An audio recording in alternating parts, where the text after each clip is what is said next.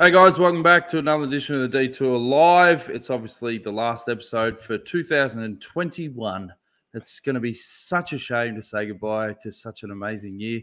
I'm your host, Dan Jones, joined as always by four-time national road champ from Australia, Johnny Trevorrow. Johnny, uh, did you have a good Christmas, mate? Did you pace yourself? Yes, yes, I, I actually did. I had to because my grandkids are growing up and they're putting a bit of pressure on them. I'm not as good as I used to be.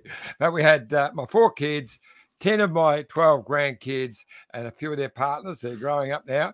I think we had twenty-something for lunch under the big tree uh, at home. Just a wonderful day. Although by the end of the day, when the beer pong started and uh, all that, it got a little bit ugly. But, hey, great day. Great tell you what's day. Ugly. Your glasses are crooked, mate, for starters. Get get your affairs in order. These are the spare glasses because today I had to go to Mitchelton to pick up some, uh, of, well, I'm up at Nagambi to pick up some of the supplies. And I managed to leave my glasses there. So well, you've been punched in ones. The face. Oh, well. We're, we're, we've, just, we've decided to do another best of. Uh, we've got so many great interviews uh, over the journey. Um, I'm not going to get emotional on this episode because uh, we're not going to be showing the Alan Piper grab, uh, which always cracks me. Uh, but what, what we thought we'd do is we, we go through some of the interviews. We've got Dave Brailsford or Sir Dave, Dave Brailsford that we spoke to just after they won the Giro in two thousand twenty. Uh, C J Sutton's in there. Matt White, uh, Christian Vande Velde, um, Jamie Anderson and Bernard Mormon, when they talked about, you know, uh, really inspiring stuff uh, around career paths and mentorship. But I thought I'd kick things off with the interview we did with C J Sutton, because this happened a lot on this program where you would stop the show to tell a story that, that ended up just being about yourself. So I thought we'd kick things off with a bit of venom, Johnny. Well, I just thought we might hit the uh, DeLorean button and, and, and go back a tad because we're talking about... Uh, so you uh, want to play that little sting, do you? Play yeah. It? Okay. Well, where we're going, we don't need roads. All right, Johnny, you fired it up. I love it. I love it. So, uh, C J, you said you're not, you're just a normal human, but you're not because you're a Sutton, and the Suttons aren't normal humans. And I can remember first time seeing your old man, uh, and it was uh, Australian titles at Centennial Park, nineteen seventy-one, and he was uh, a junior. And I, I didn't know much about him. Uh, and I remember watching the junior race because we started straight after at Centennial Park, and your old man just creamed him. He just rode away. And he used to have that pointy style. His feet pointed down. I thought, that's a bit strange, but gee, boy, could he pedal that bike? And he almost lapped the field. I thought, wow. Anyway, they... How's, how's it go again, John? It probably does. Well, the podcast people can't see that, but that's how he rode. Yeah. Okay. And uh, and then we went, we went down to Tassie. And I think he was still a junior. And they gave him a special start in the Tour of Tassie. It was the year that was... Five days right around. Donnie Allen uh, won that one, if I remember rightly. I think I read second or third. But um, your dad, uh, it, it went about two days, and I think whoever was looking after him thought, you know, a bit young, we'll, we'll pull him out. So I remember him saying, he loved my old man. He said, oh, Mister Trevorrow, do you have any room for my bike in your van? They had a, had a van. I said, yeah, no worries, Gary. So I wrecked the bike in the van. And after about a day, he comes up to Dad. He said, oh, Mister Trevorrow, we've found some room in the other vehicle. We can put it in because Gary did the whole five days, uh, become a handler, I think. And we, Dad kept, no, it's fine, Gary. It, it stay there every day. No, no, it's fine, Gary. I was riding his front wheel. Someone else was riding his back wheel, and I can't remember someone, someone had his rear derailleur. He pinched all his stuff. Yeah, and I remember years later he said to me, gee, your dad was good. He carried that. I said, oh, yeah, and I told the story. Oh, you bastards. Did you have a question, remember, John? Yeah, we'll get to that. I'm just I'm setting the scene, mate. I'm setting the scene. Okay, get the popcorn. My, my last Sun Tour, uh, and it was Shane's, Shane's first Sun Tour, and they're only three-man teams. So Shane uh, and a guy named Peter Phillips, that's the older brother of Jason Phillips, and myself, we were the, we were the team. And first, da- first stage, we were coming in to finish at Bacchus Marsh. We'd been up over Mount Masson. We're the only team with the three riders. And uh, I remember Sefton and Dumps, my big arch rivals there. I said, and I'm actually giving Shane his uh, instructions of how to lead me out coming into town. And as I'm talking to him, he punctured. So um, I won the stage without him. So I've never let him forget it. But he's never let me forget that in the next stage, the same day, I did my knee and had to pull out. So I only did, didn't even do one day of that Sun Tour. So anyway. Any back. questions, John? So you still into that. Getting, we're just talking about, we're setting the scene. You're talking about yourself. No, we're talking about his dad and his uncle no, no, and okay. the connection. And the okay, connection. But you're also talking about yourself, mate. Come on. Bay Crits. Now, it, Dan always has to go at me for mentioning the Bay Crits. I can't help it. But when I... Oh, I, I, I love the Bay Crits. Hey, come on, Dan. Come on. Okay, okay. Now it's, C J. We need a little sting for the Bay Crits. Aussie Sprinter. Aussie Sprinter, come on. Oh, yeah. We all love the Bay Crits, mate. It's the best way to start. I'll, I'll give John credit. The Bay Crits in its heyday was the Ducks nuts. It was it was okay. the best, fastest crit. Um, it's obviously getting harder to get the, the caliber of talent they used to have because well, obviously schedules It's hard to put the damn race on these days. Yeah, so that uh, that kicks kicks things off with a, a very common theme where Johnny, you get into these stories and you'd be like, Bay Crits, oh, Bay Crits. Yeah, but Bay it was Crits. about the Suttons. It was about the Suttons. Oh, it just was the part that, I, that they were a part of my life. So you're very harsh, but that's normal. That's fine. I can live with that. Anyway, well, one of, one, of, one of the other good things we talked to C J about, he obviously raced a lot with uh, Sir Bradley Wiggins. Uh, so we picked his brain about what that was like and, and what made Wiggo so bloody good. Yeah. But Kenan, you know yeah. this. Was that, was that the first stage race Wiggo had won up until that point? Yeah, it was. There you go. There, yeah. I can and then, that. yeah, you're well done, yeah, Dan. You, Just you. To give yourself a pat on the back. And you're first and second, but he, he wasn't uh, he, he wasn't letting the hometown boy uh, take on victory there, was he? Mm. No, no, he wasn't. C J? But then every, everybody wanted to ask him. Everybody wanted to ask him about whether he was joining Sky for the next year, and obviously the deal was done. But he had to do the right thing and not give it away. And he's, you know, being a classic smart ass that he can be, Wiggo. He responded to, you know, with saying, "Yeah, we've signed up for the sports package and the entertainment package. We've got the movies for the kids." I'm like, it was great, and I loved it. He was. Like he was when you did a press conference and Wiggo was there, it, he always got something. Even mm. if he said nothing, that was the story. It didn't matter yeah. what else happened. He was always able to deliver a story. It was great, and that's why he's so good down the media because it's just an evolution it's awesome. of who he's been. Like he doesn't have to change anything. If anything, he gets more confidence. Yeah. No. What so. was he like to travel with, C J? Oh, he was awesome for me. He was a he was a really good mentor. Um, I used to room with him quite a lot, especially like early days, like in Cofidis and and then at Garmin. So yeah, I used to room with him a lot and used to pick his brain. And yeah, we just had a great time. So he's um he's just a, a top bloke. He's just raw. What you see is what you get. And yeah, like if you know, you feel honoured and privileged when he takes the mickey out of you. So he's you know if he doesn't take the piss out of you, then you know, you're not you're not doing anything right. so, yeah. If he's not taking the piss, he doesn't Dan. like you. Dan, oh, you just, see, when I take the piss out of Dan, he, he doesn't feel honoured at all. love, Dan. Anyway, I don't care, especially when it comes from you, mate. But what I was going to say with Wiggo is, what is it about Wiggo that made him such a big champion in the end? Obviously, you've got to have the horsepower, but you spend so much time, and a lot of cycling is above the shoulders. Was there any sort of major clues that he left behind that you're like, he, he was always going to do that? Uh, yeah, I, I think like it was his mindset, but I, I think the main factor was um, it's not because he's my uncle, but yeah, just uh, Uncle Shane. Mm. It was his weapon. Mm. And, you know, it's like anything. As soon as he spoke, you know, you go back to that, that Sun Tour stage or, well, you know, I lost the first stage in the Sun Tour that year, in the Herald Sun Tour, and, you know, the first thing Uncle Shane said to me was, young Kersey Poo beat you, like he's forty-two years of age. Mm. He goes, what's wrong with you? And I was, I was like, are you having fun? Look at this guy's palm areas. Like, Kersey Poo's a legend.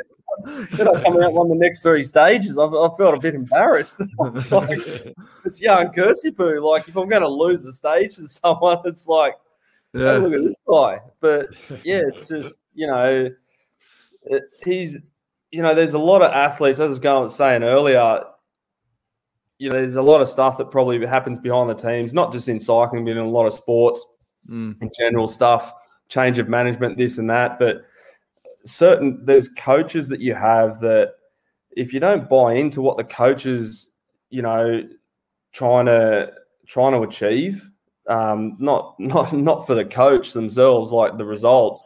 He's trying to help you get results. So if you don't buy into what the coach is doing, you're not going to get results.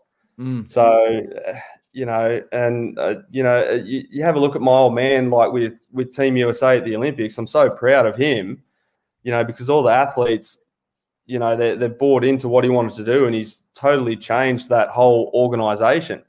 Um, mm. You know, there's a lot of people like, and I, I'm an Aussie through and through. I, you know, I bleed green and gold, but, you know, I support my old man, and, you know, Team U S A, I was so happy for him.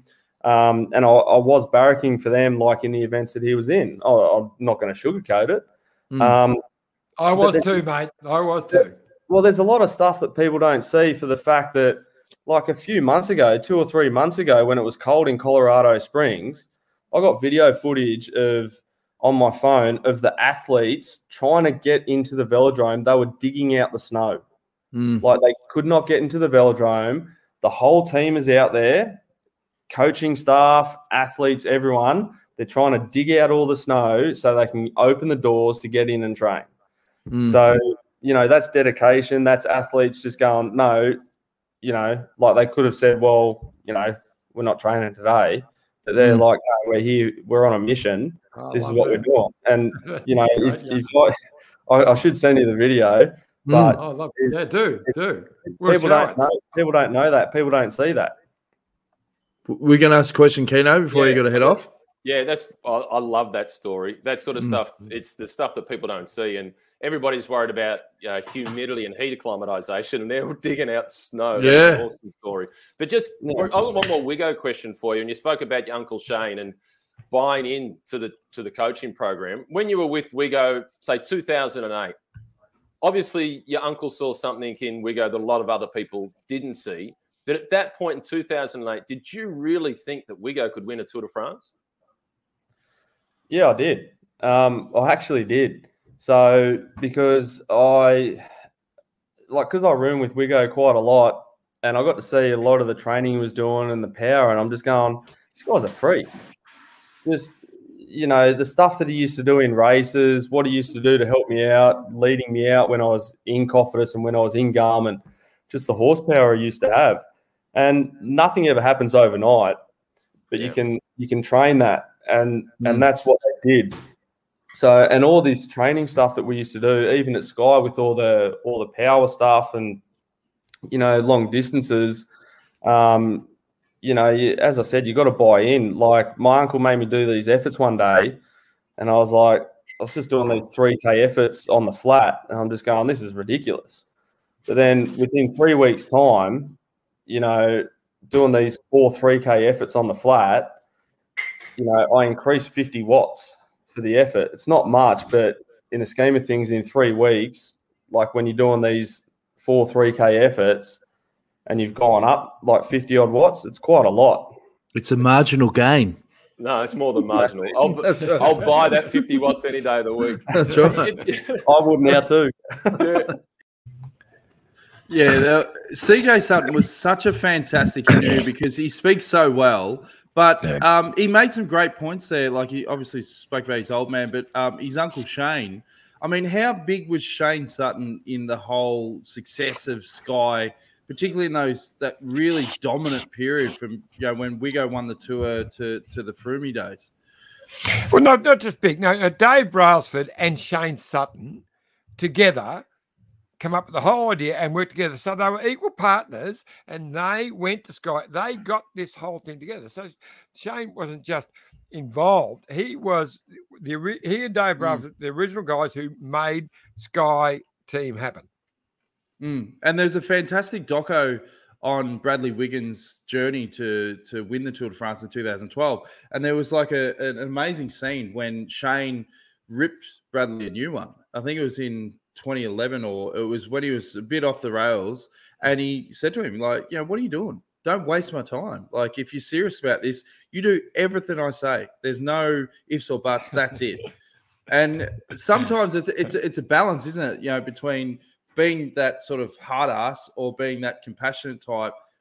It's the yin and the yang. And and when we spoke to Sir Dave Brailsford, well, I think we should kick off, Johnny. Before the, you do, before you do, I, I, I've got I got a lovely uh, text from Dave Brailsford overnight, actually, uh, just saying, because I sent him one a couple of weeks ago. But as you know, Dave Brailsford has just been made uh, general manager of not just the Ineos cycling team, of the whole Ineos sporting uh, uh, uh, uh, regime. And it is absolutely, like, the cycling team is actually a small part of it. Yeah. They are a third owner of the uh, Mercedes Formula One team. Mm-hmm. They own, a, a, a, a, a, I think it's Nice, something Nice football team. There's the, uh, uh, the, the yacht racing. You name it. They're in so many different sports. And so Dave Brailsford now moved up to all of that. So I just sent him a little message, you know, and a Merry Christmas. He sent a lovely message back today. And it was, it was, uh, thanks, mate. Hope you have a great Christmas. Let's hope two thousand twenty-two is, you know, great. And he said, and England is shit at cricket. Well, I thought we'd kick things off by far that, oh, you've just dropped your mic. Your glasses are gone. It's your back. Mic's over. It's back. It's back. England it's back. Shit at cricket, and your polish with the podcast is about on par. But um, yeah, yeah. The best bit by far, if he, I, ju- I just want to show this snippet, is when we asked Dave, because Dave doesn't talk to media. I mean, he's a bit of a closed book. Like, he doesn't do many podcasts. He doesn't talk to Aussies. Uh, that much, but we asked him, you know, we, we said, thanks for coming on the detour. And this is by far the greatest bit of that whole interview. Um, the reason I'm quite happy to come on here, because you both played a big part in this sport and you both contribute an awful lot, you know, and, and I know that. So it's um, it's a real pleasure for me to be able to come back and, uh, and, and jump on here with you guys, because um, I admire what you do. I really do. And that's it for the show, folks. We're going to leave it on a high. But no, no. One, one of the best grabs was when we talked to um, Dave about, they just won the Giro, and it was about the evolution, um, because they were such a serious, almost robotic team. And then you could see in the content they were producing, you could see in the post-race interviews that they were actually having fun. Um, so we talked to him about that. I was going to say, Dave, you said you were going to do a full review at the end of the tour. After the Giro, is that review going to pop up and go, yep, we're still pretty bloody good?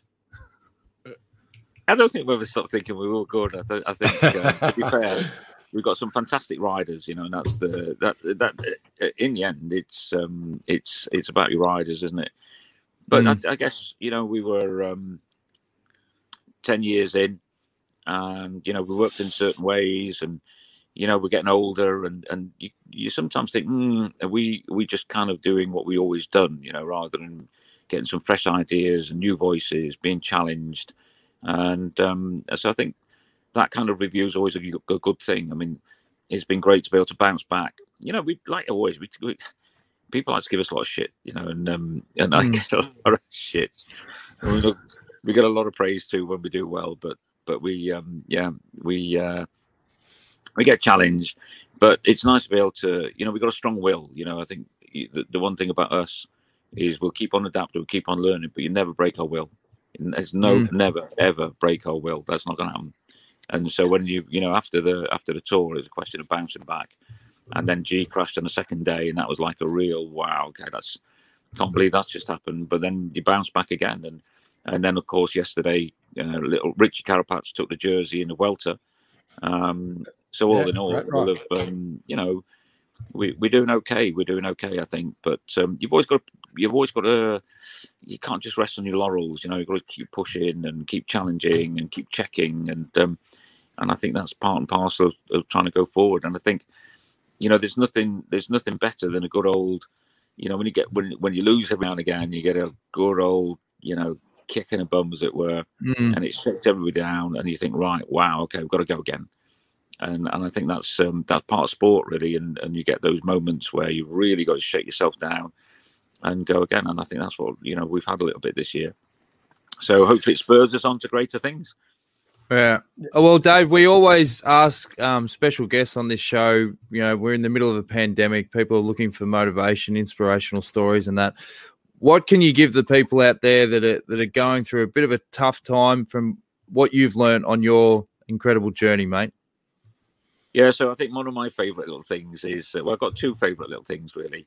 Um, one is I, I just like the phrase bend like bamboo. Um, because you know you're going to get under pressure, and, and when that happens, you think, okay, just bend like bamboo and just just hang in there, hang in there, and boom, it'll snap back. It'll come back, and it always does. You know, so that for me, resilience is bending like bamboo, and it's not snapping. It's like a twig, and you, you take the pressure, and all of a sudden you snap.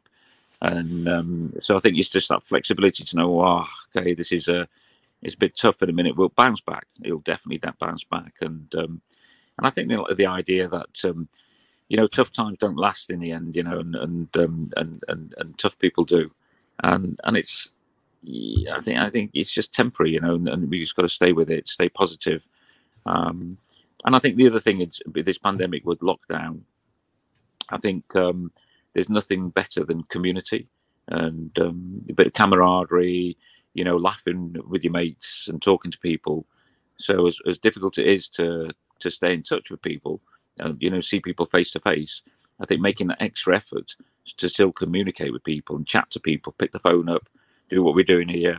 Um, I think that's a that's a really important part of the human psyche, and um, something that we should all continue to do. Uh, sensational, fantastic, mate. Some great now, words.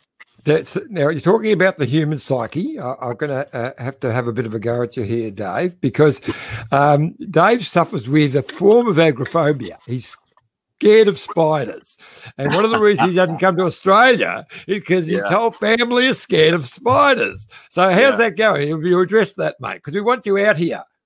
Well, I'll tell you. I'll tell you a story. When um, I was down at the Commonwealth Games in uh, in Melbourne with uh, Shane Sutton and all the guys, and we were staying in the houses there, and there was a like a big sort of glass patio door which separated um, you know two two of the rooms. And we came back, and there was a huge kind of all this screaming and shouting going on, and um, and and basically there was a huntsman spider on the patio door, and it was like, wow, it was a horrific looking thing. I've never been so scared in my life. And Shane, bless his cotton socks, went up and grabbed it by the leg. He just grabbed it, grabbed it off the window by its leg, like dangling it from his leg. Yeah, don't worry about that, mate. And, and what he did was, he went, and you know, everybody's like, couldn't believe what he did. And he went round, and there's a wheelie bin at the front of the house, and he put this massive spider into the wheelie bin. And then next morning, we were sitting outside, and Ernie, I mean, you'll know Ernie, our mechanic of British Cycling. Yeah, um, yeah, yeah. So he came out, and Shane went, "Hey, Ernie, uh, oh, do us a favour, mate. I think um, I, I think I have an in tube, and I think I threw it in that wheelie bin there. You wouldn't just get it out for me, would you?" We'd open the bin, his, his head is digging around this thing, and his massive smile. Oh, God. I mean, I was petrified just watching it. Great insight, Tiffy.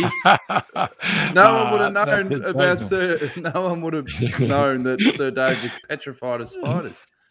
Well, the funny thing was, I was trying. I was trying to get him out. They were coming out for the Sun Tour one year, the whole Sky team, and I said, "Dave, come on, come out. I, Jerry would love to host you. We're coming into Mitchelton." You know, he said, and he and he said, "Look, in, in all secrecy, we've got this problem, and he was scared of spiders, and half his because he put it onto his family."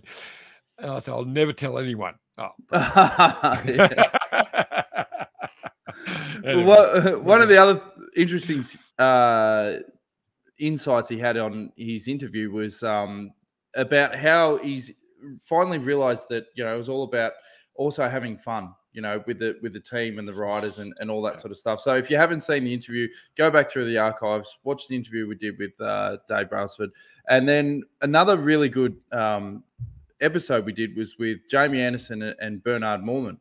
Now, for those of you that don't know who those guys are, um, Jamie's a professor, and he's mentored a lot of, um, you know, current riders, former riders. Um, he's worked with Mick Rogers, Alan Davis, about, you know, really shaping their careers. And, and Bernard Mormon um, had a cycle centre in, in um, Belgium, helped a lot of young riders. Um, but the insights we got from those guys, because you know, these guys are the experts when it comes to, you know, professional development, but also looking at the sport from a, a different set of uh, glasses.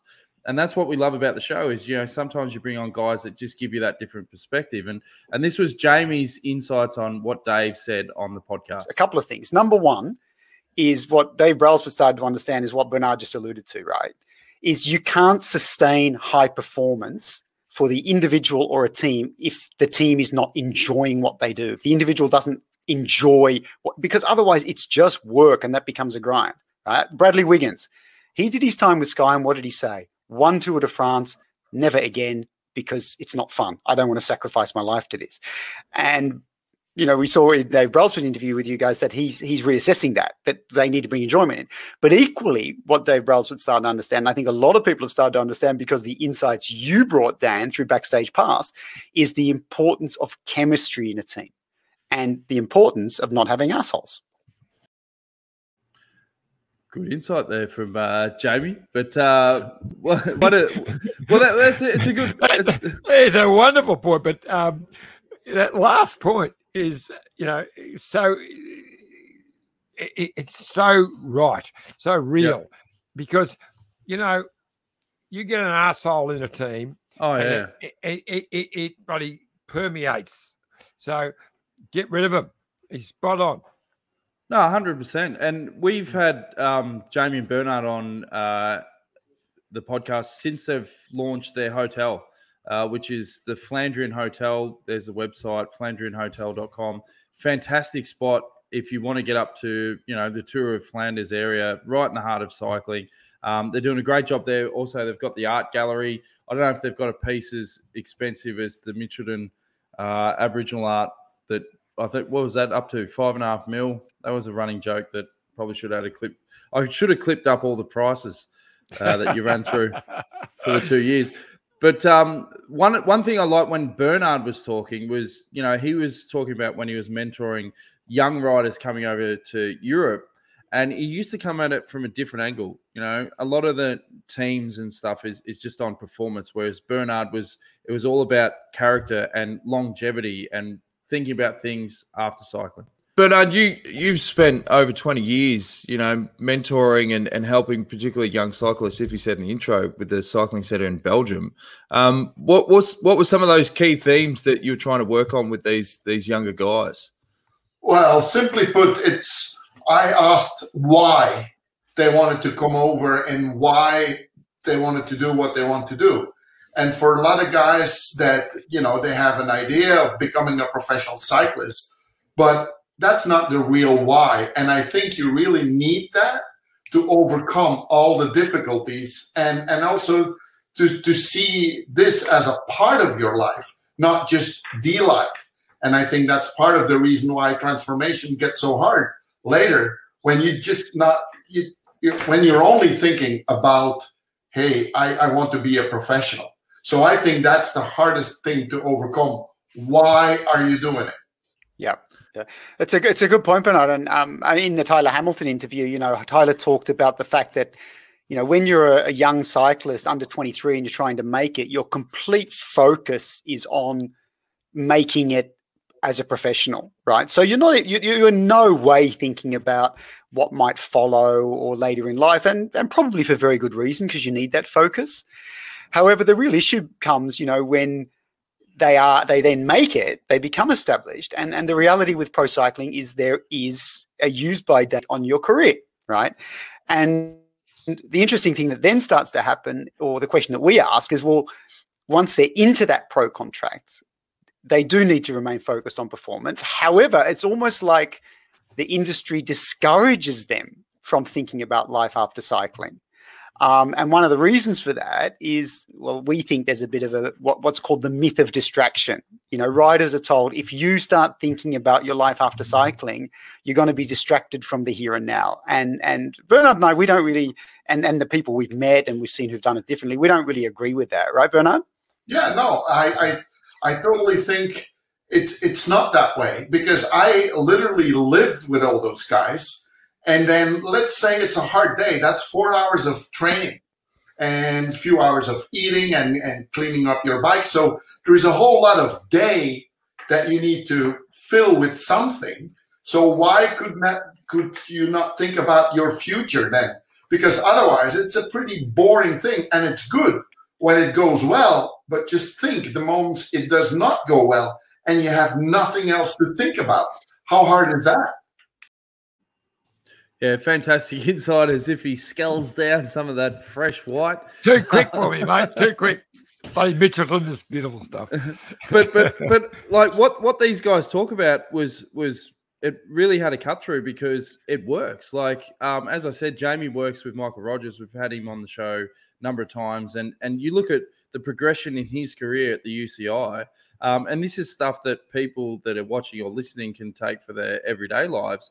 Jamie makes some really good points about finding out what your passion is, what you're good at. And Michael Rogers, as he's about to talk about, was a great case study in that, because a lot of people get to a point in their career where they go, I'm actually comfortable now, but it's not quite where you want to be. If you like, you know, there's times where you have to go, I still need to make a tweak or a change. And Michael Rogers did that by going essentially and creating his own position at the U C I. Yeah, I very much so. Yep. Uh, so here's Jamie talking about the work that he did with Michael Rogers. It's amazing, you know, if we look at what he, what, what Michael did, and I think he's a case study actually, you know, because he he left the sport, um, and what we've seen is, you know, the last couple of years he was with N T T as a performance director, right? Now that was really following his skills. Michael Rogers is the time trialist, the the expert on training techniques, aerodynamics, technology. He went into that, but although Michael loved the team and what it stood for and everything, he wasn't really fulfilled, because what we started to understand was that that role wasn't really tapping into his true talents. And in spending many hours talking with Michael and exploring possibilities, what we really understood about Michael was that this guy at his heart is a curious person. He's obsessed with learning, right? Just learning, absorbing, absorbing, absorbing. And the other thing is, since he was like thirteen years old, Michael Rogers has been a technology nerd, right? He loves computers. He loves the way that A I is evolving and virtual psych and all that stuff. So what we started to understand that this guy actually is a visionary, you know, and, and he, and the other thing about him at the end of his road career, he was, a, he was a road captain. Why? Because he's got amazing leadership capabilities. So if you see what you had Michael on the show just a few weeks ago, and what's amazing to see is he took the time to really understand his talents and then to say, you know what, this would be my dream role, right? Where I could bring all these talents together. And what has Michael done? Michael has actually gone into the U C I and he's pretty much written his own job description to align with his talents. So for me, that's just inspiring to see what someone of his capability can do when he combines that work ethic he has as a pro with his real talents and what he's now doing with that. And now he's reaching an incredible, influential, you know, role in the world of cycling, and he loves it, right? So uh, I think that's a great example of, of how riders can do it right. Hey, Iffy, we've spoken to a lot of successful Aussies on the world stage in cycling, you know, your Alan Pipers, uh, Matt Whites, Luke Roberts. What do you reckon it is, John, that it is given Aussies that sort of edge on, on the world scene? Look, I think it's partly because it's such an effort to go from uh, Australia to Europe and base yourself over there. Uh, you have it's a commitment thing, you know, whereas a lot of, say, uh, Poms who come over, you know, they can just duck home, you know, but it's a commitment, and they, these guys are committed to it, and I think that uh, uh, comes through. But what, one of the real interesting things that's come out of listening to the conversation with you guys, for me, is the teams really should look into this situation of, of helping riders, but that's not going to happen. They're already they're flat out running the team, getting the money, and they're all about performance. It's really a role of uh, the U C I that should have uh, uh, put in place uh, people to to help pros look at the future and the and the transition. So, um, yeah, it's a uh, It's, it's a challenge, but I think the U C I needs a, a specific person to be in. in but uh, Bernard, you said, you, you've, you've got the example of Michael Rogers. Bernard, why don't you go out and create that role, and away you go, mate. U C I, you know, transition coordinator. Well, in a way, with the cycling centre, I was I was doing it that way, you know, and I got laughed at in the beginning. But at the end of the day, I wanted to let talent in young guys blossom.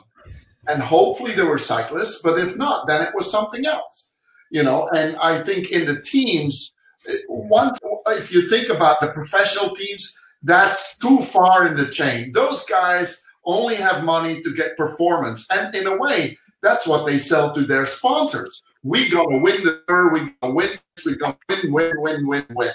And that's all what they're talking about. But it needs to come earlier. So yeah, maybe federations, but also the entire dynamic of, of cycling, I think, should change a little bit, where you really start talking in the beginning how hard it is. One of the first things I always said was, you're one crash away from a job at McDonald's, you know? But,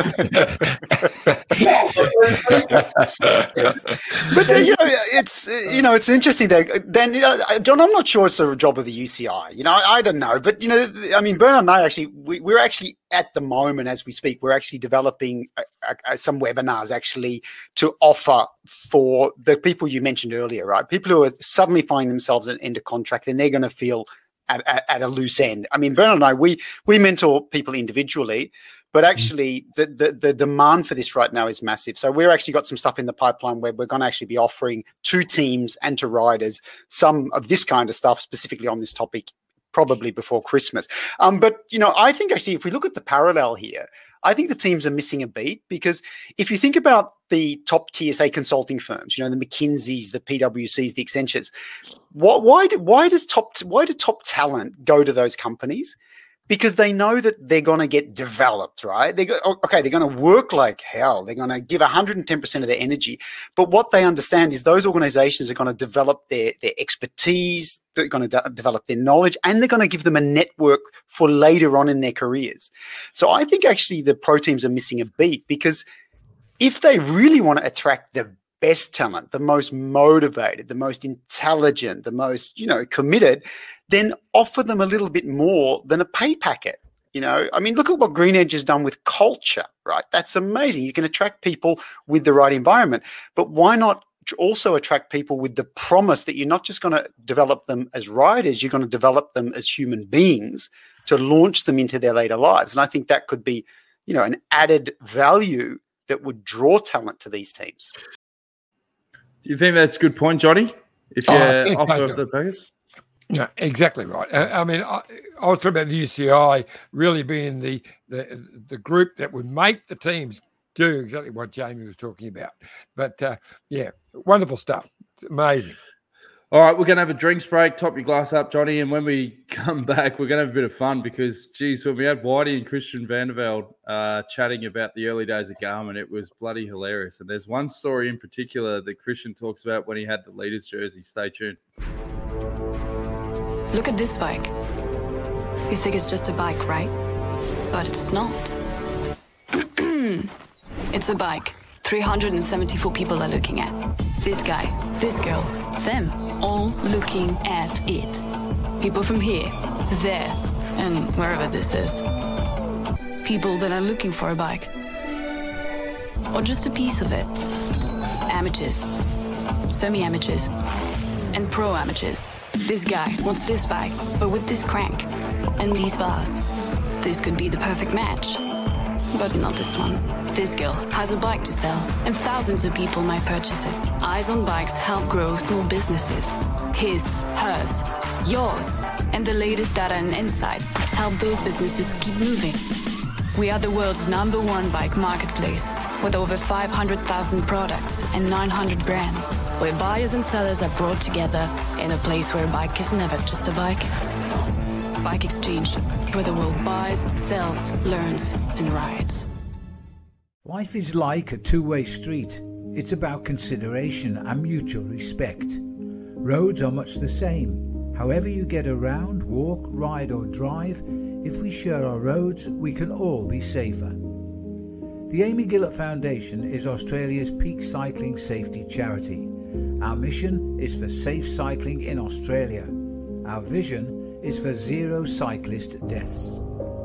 Over the last year, we've seen an enormous increase in people taking up cycling, whether it be for recreation, with the family, commuting, or even to start your own cycling career.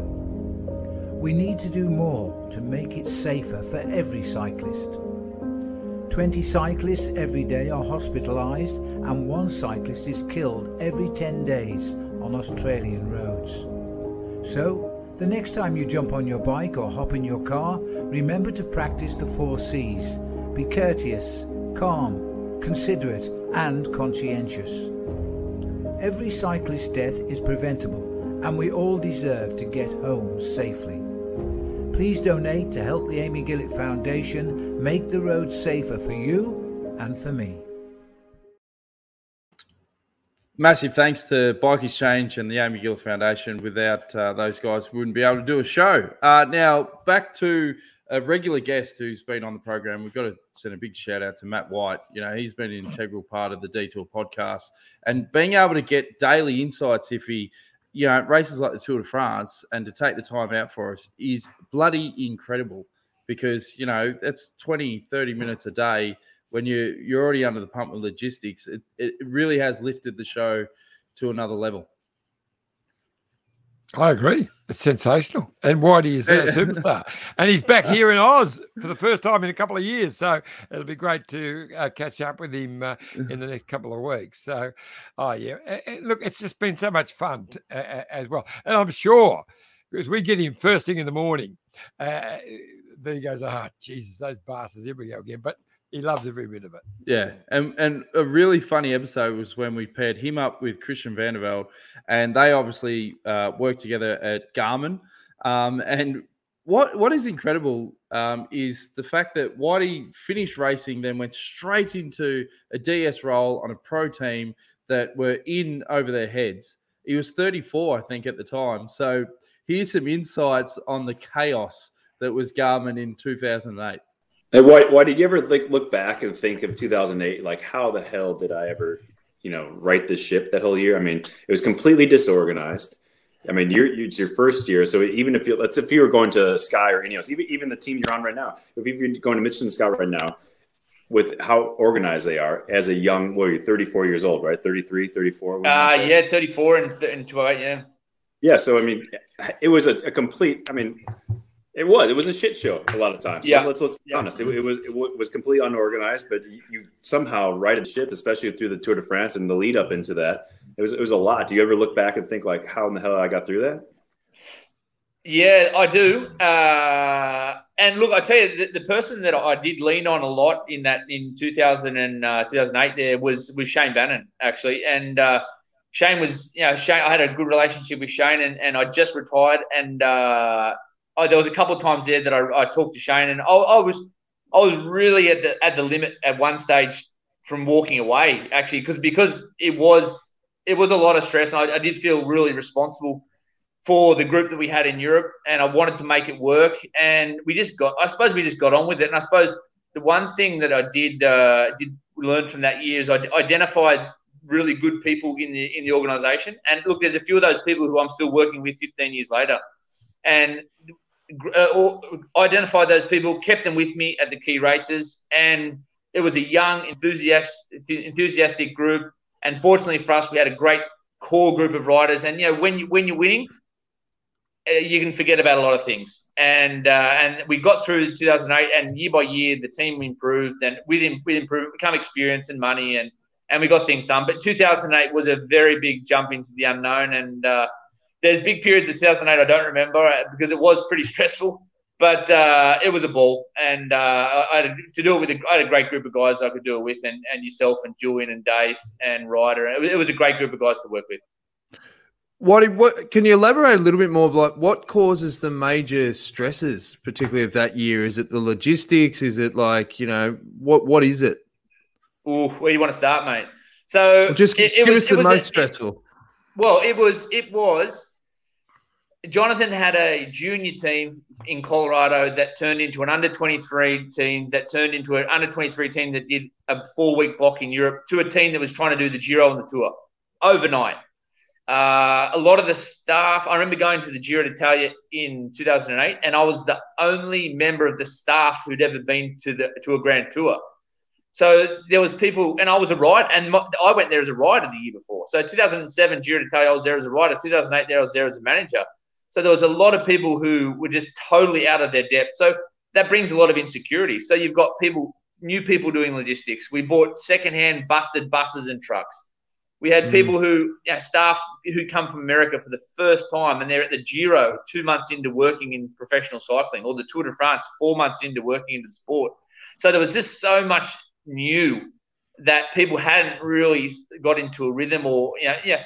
The, the beauty of the team we're with at the moment, we're, we're coming into year ten, and we've got eighty-five percent of our staff from two thousand twelve, and everyone just knows their role, knows what they're responsible for, and they just get on with it. And that's the difference between a new team and, a, and a, an established team, that everyone knows what they're capable of. They know the people they're working with, and we're all new. We hadn't worked together with it, to each, with each other, and especially at that level and that level of pressure.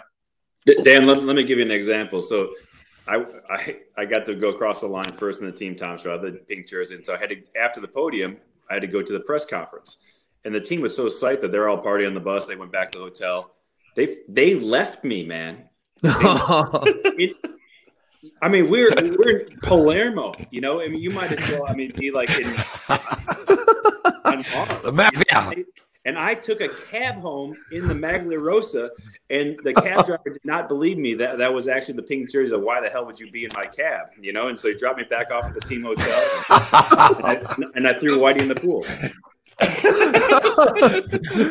That is awesome. I love that. That is a True great story. story. True story. I love yeah. it. Ah, that is sensational. But, but do, do riders do riders feed off that? Like chaos, like does it can it work both ways? Or it sounds like your group just you had your shit together and you could move forward, but that that could obviously have negative effects if if you start feeding off. Oh, geez, hang on, I don't think the staff really know what they're doing here. Yeah, no, there there is a point in time where things are like, hey, this is this is not okay. You know, these guys, like like Whitey said, I, I'd forgotten about that, but that's so true. There's a lot of those guys who had no idea, and we had. Uh, the, the Garmin, it's okay to say now, but the Garmins didn't really work that well in Europe, especially. And so we, we'd find ourselves in people's backyards trying to find our way back home to the hotel. Like, it was, it, it was, it Sounds was like a detour.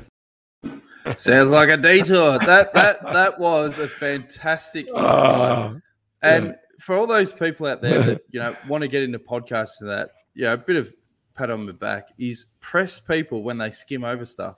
So when Whitey said it was stressful and you wanted to sort of skim over it, dig.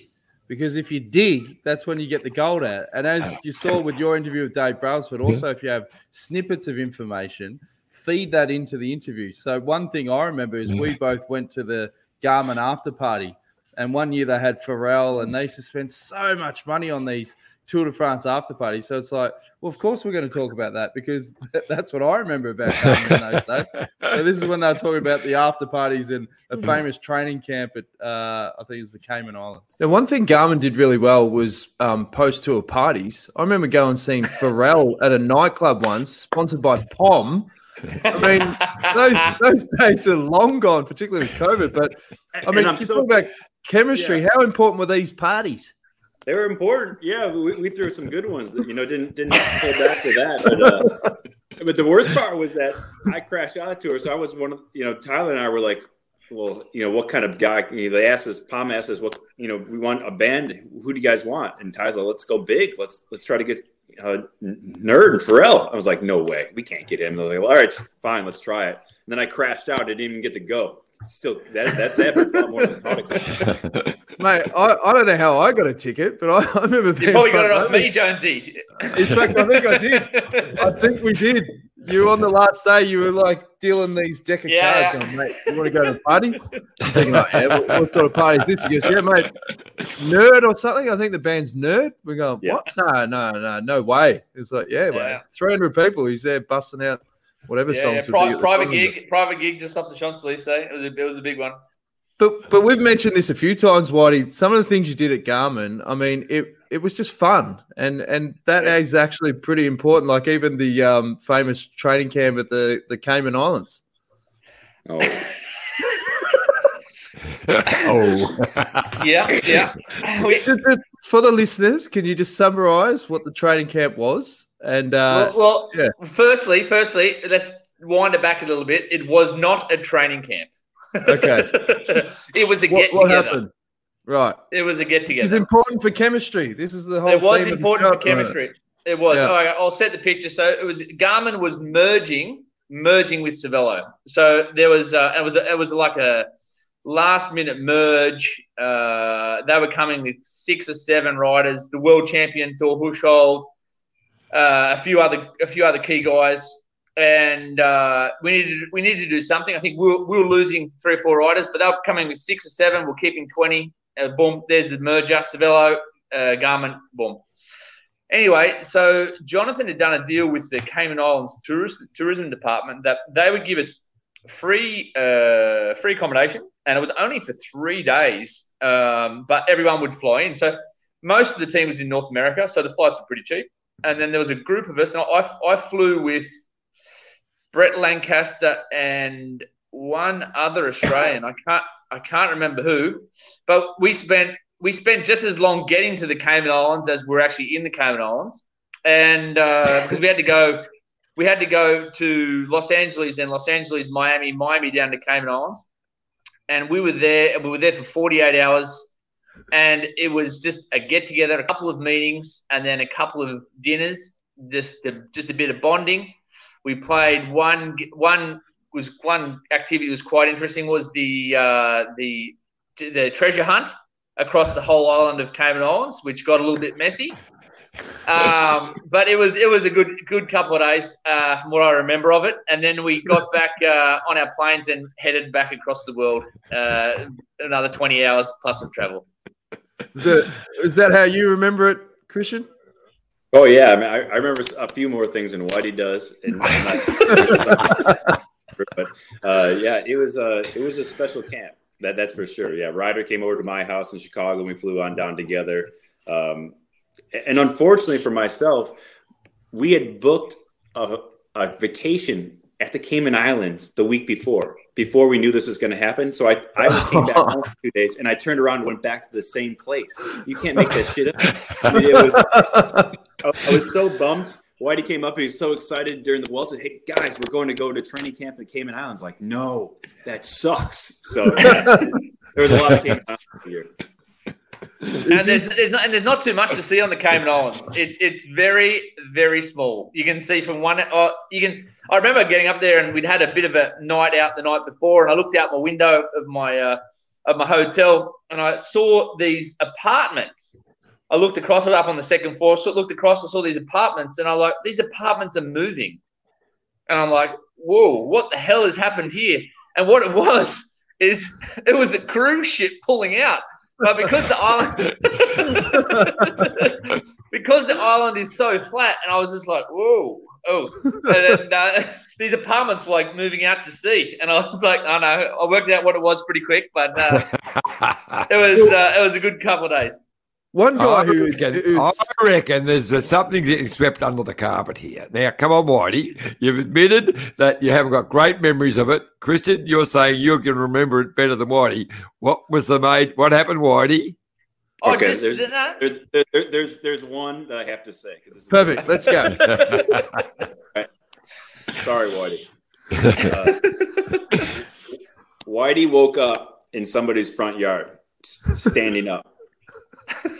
that's that's all I gotta say. He was standing up and just and he just he came to, and we had to go find him. And the sun was up, and it was uh yeah that was uh it was like a fine where, where's Waldo? Where we got Whitey back. It was, and no, it, was, it was in someone's stairwell. It was in an apartment stairwell. But you are right. I did. It was, yeah, it was a very. Uh, I got lost. I got a little, I got a little bit lost in tre- I got a little bit lost in the treasure hunt. And didn't end up finding the treasure, but found my way back to the hotel anyway. Well, one guy you talked to about that trip, who's who's I don't think he's scarred, is Brett Lancaster. Like I say, I always came in on like, oh no, no, mate, uh, I, I seriously got crook. That is like I've never had alcohol poisoning, but I was poisoned. Seriously yeah, Matt, sick. Matt Matt Wilson was there as well. I mean, that's who it was. That, yeah, me Wilson, me Maddie, and and Bert went.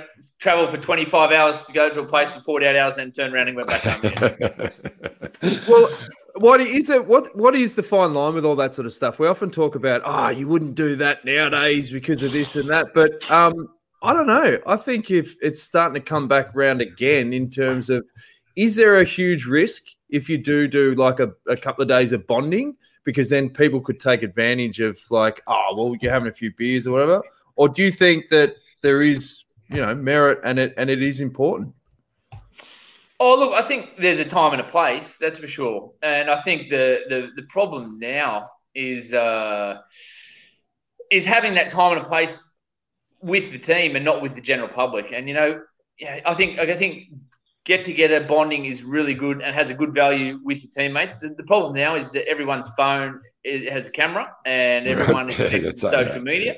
And so mm. the things that you could do ten or fifteen years ago and just have a bit of fun with, with the boys and have a few drinks out, well, that even even perception, you know, if these days professional athletes are seen to be professional three hundred sixty-five days a year, that ain't true.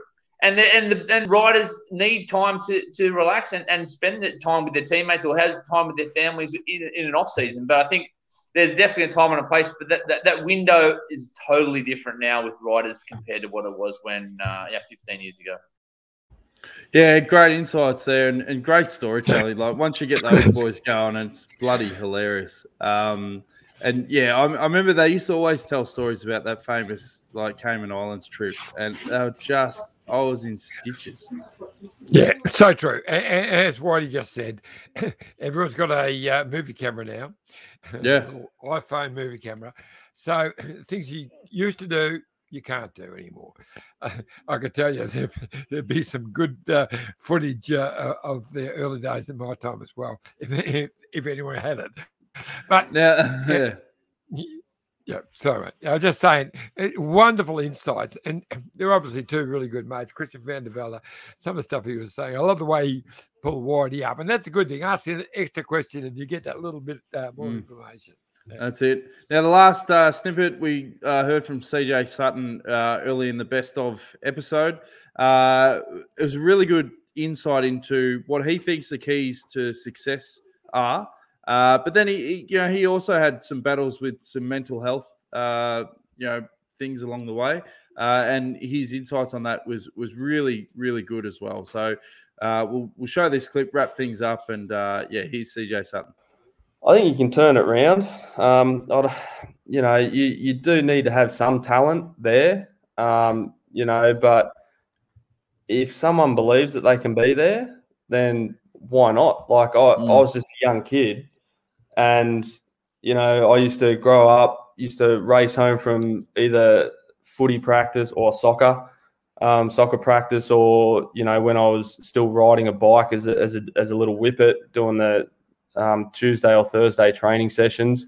I used to rush home and watch the highlights um, on S B S of the Tour de France, and you know I was like, oh, I'm, you know, I want to be a professional one day. I want to ride the Tour de France and this and that. Um, you know, I always had a dream that I wanted to ride for Cofidis. I always liked them as a kid growing up. You know, one thing I never did was ride the Tour de France, but I actually rode for Cofidis and I actually got to pre- be a professional bike rider. And mm. here, here I am, just a little kid from the Sutherland Shire. Mm. So, you know, dreams and goals, like write it down. Things do happen. Things do come true. I got to live my childhood dream for over mm. ten years. Mm. So, yeah, it's like, yeah, you can have a bit of talent, but it's dedication. How much do you want it? You know, mm. I, I did my apprenticeship as a carpenter. You know, I used to work down in Wollongong, a place called Jade Kitchens. Um, so I was fully, I'm a fully qualified carpenter. Even though, you know, I worked as a as a cabinet maker. Um, but I remember a few days riding home, used to have a back, backpack on, like ride home from Wollongong, bucketing down rain, seventy-odd K home. But, you know, I look back now and laugh and just be like, well, that obviously helped me to get to where I wanted to be. So, do you think, do you think this mental resilience, because I'm loving this stuff, I'm loving these areas, mate, this mental resilience... How important is this? Because do you feel that this, at a time in our lives, is the biggest crossroads that mentally we're going to have to rely on all the tools that you've learned to persevere and get through this? And then if you do feel that you're in a good spot, how important is it to sort of share the tools that you've learned to help others to get through these tough moments that we're in at the moment? Yeah, oh, big time. I mean, you know, what doesn't kill you makes you stronger. Um, and obviously... mental health is a big thing. Um, like, obviously, I was forced into early retirement with a back injury. Um, me personally, I went through depression. Um, mm. You know, I got married at the end of two thousand fifteen. Um, I pretty much spent all of December laying on the floor, um, just because of the, like my back, the way it was. Um, yeah, I just got married, like beautiful wife, um, you know, and I think there's, there's a certain certain thing, like athletes are so, so strong mentally because, you know, everything that you put yourself through, the training, you know, training in the rain, you know, racing in Europe, in the snow, whatever you're doing, athletes are mentally strong. And I sort of, you know, I put on like sixteen kilos when I retired. Um, but I, I had that how-to moment in the mirror, like after about six months, seven months. And I was like, you muppet, wake up yourself. Like, mm.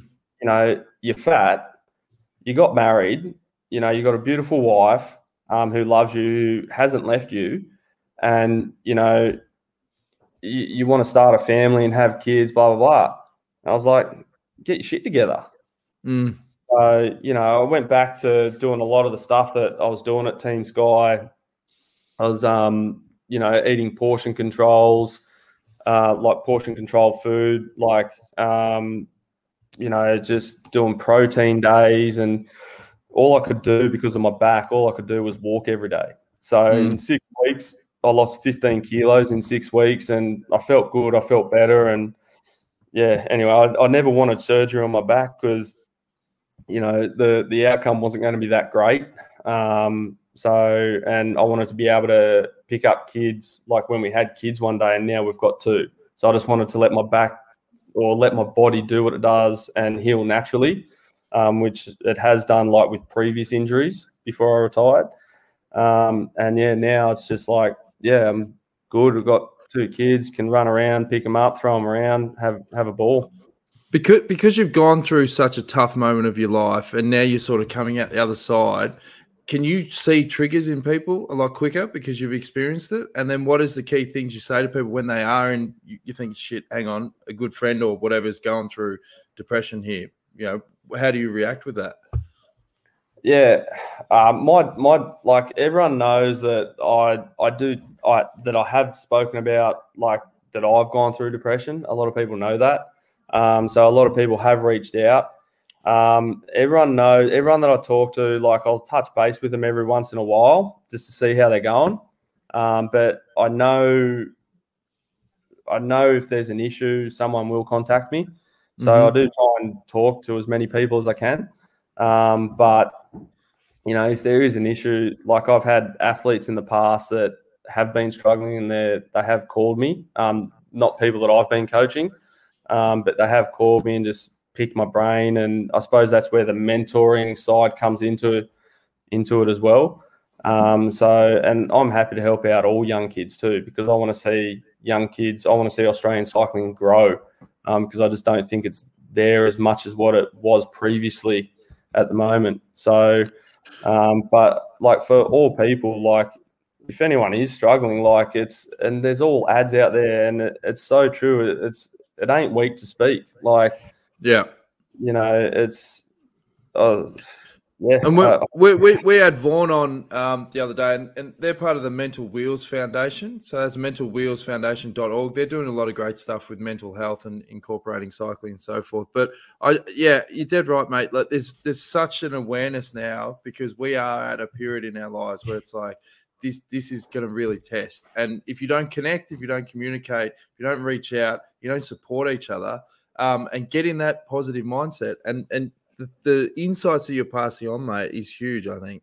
And the oh. fact that being able to be comfortable, being vulnerable, you know, being able to talk about, being able to put your hand up and going, hey, this point in my life, I really struggle, but being comfortable because you know every time you share that story, C J, that connects with someone, that makes them feel comfortable. And then they're willing to open and share and put their hand up. It's great. Yeah, I, I agree. Like, but uh, I mean, why, you know, you, you sort of, it's not about me, but, you know, I did everything right in my mind, you know, uh, my upbringing. Um, I always had a plan, like, you know, where I wanted to go, what I wanted to do, you know, what I wanted to do if that didn't happen and, and so on.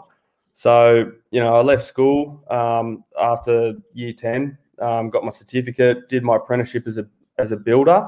Um, so I'm fully qualified builder. Um, and I always still had that dream that I wanted to be a professional cyclist. If that didn't happen, I had something to fall back on. So, you know, and that's that's where it was hard for me. And I'm just speaking from my experience is mm. I obviously, when I was forced into early retirement with my injury, I couldn't fall back on my building apprenticeship because of my back. So that was a no-go.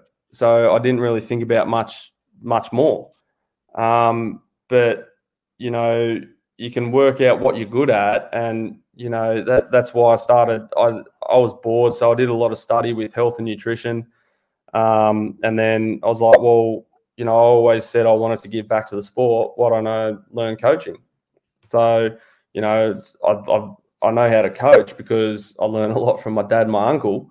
Um, so I can im- implement that and help help young people out. Just, you know, I was a young kid, wanted to see the world. So, you know, what's to say little Johnny can't do the same thing? Yeah, it was fantastic insights from C J. He, he just spoke so open, honest, raw. And as we said uh, in that interview, when when you're comfortable being vulnerable, that's when you connect. And uh, he did that fantastically. So yeah. that was a, that was a great interview. Great way to finish. But we had a couple I like, of comments. I like, Sorry, I like those two. That and it's not weak to speak. I love it. Oh, one hundred percent. Very good. one hundred percent. Very good. The skull, he said, Joe's stories are great. I think he meant John. These are the live comments. Tom Maloney said, too right. Aussies make the commitment. Cycling Mag editor uh, took John Nicholson, Murray Hall and myself out to lunch.